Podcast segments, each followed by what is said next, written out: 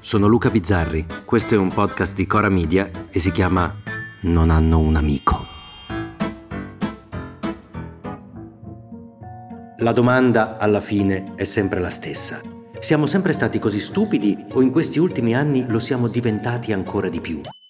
Che fossimo stupidi già da tempo è un fatto. I più giovani tra di voi non possono sapere che negli anni della mia giovinezza, quelli per intenderci in cui un caffè costava 250 lire, c'era gente che spendeva lire 7900 per comprare gli occhiali a raggi X che erano in vendita sui giornali a fumetti, convinta che con quelli, con gli occhiali a raggi X, si potessero vedere le donne nude sotto i vestiti.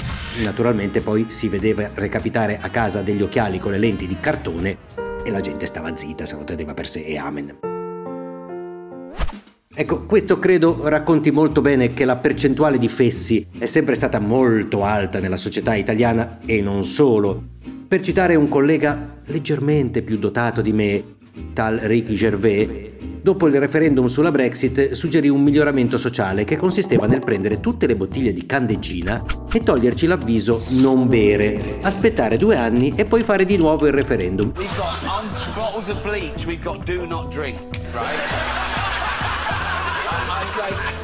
Take that off for two years, then have a referendum i risultati secondo lui sarebbero cambiati. Il problema è che lui parlava e se la prendeva con la gente comune, magari quella poco scolarizzata, anche se il bere la candeggina per il gusto della sfida non credo sia questione di scolarizzazione, ma quella era l'Inghilterra. In Italia, invece, dove non siamo mica così, eh, in questi giorni è uscito il nuovo spot del Buon Motta, in cui c'è una famiglia a tavola. Dal nulla appare una fatina svolazzante con tanto di bacchetta e polvere magica che vuole migliorare il buon dì, che però è già buono così, glielo dice la mamma. È già così. Glielo dice il papà. È già così. Glielo dicono tutti, ma la fatina insiste, insiste, insiste, insiste e si ritrova spiaccicata sul tavolo da un membro della famiglia. Buon dibidi dibidi Di fronte a questa gag, però, mm, qualcuno storce il naso. Non solo i siti che storcono il naso per professione, perché pure quello ormai è un mestiere. Eh? Ci sono siti e quindi persone che hanno monetizzato l'indignazione. Chiamali scemi. Ma eh, no, ma si indignano anche esimi professori universitari che paragonano lo sketch della fatina al... Ma non riesco neanche a dirlo. Lo paragonano al femminicidio. Ma... Ora, la tesi è, ecco cosa si fa delle donne petulanti si uccidono. A parte che la fatina la fatina non è una donna, è una fatina. E, e le fatine, almeno l'ultima volta che ho controllato, non esistono. E a parte che considerare la petulanza una caratteristica femminile mi sembra quello sì, leggermente sessista, ma poi quando è successo che non siamo più stati in grado di distinguere la fiction dalla realtà, che ci siamo convinti che quello che vediamo non sia intrattenimento, ma esempio. Io vedo il papà che ammazza la fatina e quindi il giorno che, che, che, che incontro una patina la spiaccico?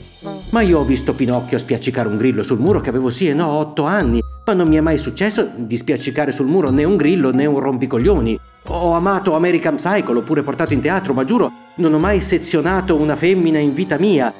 Adoro Al Pacino in Scarface, ma non è che ho mai venduto... Eh, cazzo, ho sbagliato esempio. Vabbè. Quando è successo, anzi, chi ha deciso che sia successa una cosa così grave? E cioè che il nostro cervello non distingua più il vero dal falso. Ma poi davvero ancora crediamo che ci siano esempi che hanno valore? Che se vedo il bene faccio il bene e se vedo il male faccio il male? Com'è possibile che ci sia chi ha cominciato a dire che Gomorra ha favorito la criminalità? Per emulazione, i ragazzi guardavano Gomorra e quindi diventavano camorristi. Ma siamo pazzi! Mo ci penso ma che fa una pisciata e ci penso. Come se prima di Gomorra la criminalità non esistesse, come se prima di Gomorra ci fosse un paradiso terrestre rovinato dagli sceneggiatori che hanno trasformato gruppi di ragazzi onesti e gentili in orde di camorristi. Ma forse bisognerebbe davvero fare un referendum per decidere se mettere al bando le storie violente, la comicità scorretta, le battute brutte, sì, persino quelle brutte, e i personaggi negativi. Prima però togliamo l'etichetta non bere dalla candeggina, aspettiamo due anni e poi facciamo il referendum.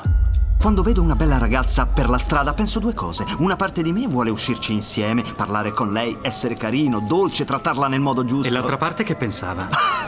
che effetto farebbe la sua testa su un palo? Non hanno un amico? Torna lunedì.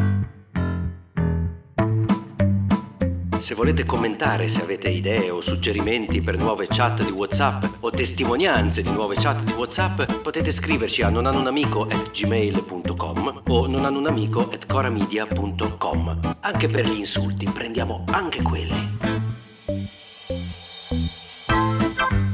Non hanno un amico è un podcast di Cora Media scritto da Luca Bizzarri con Ugo Ripamonti. La cura editoriale è di Francesca Milano. La post-produzione e il sound design sono di Filippo Mainardi. La supervisione del suono e della musica è di Luca Micheli. Il producer è Alex Peperengo. Le fonti degli inserti audio sono indicate nella sinossi.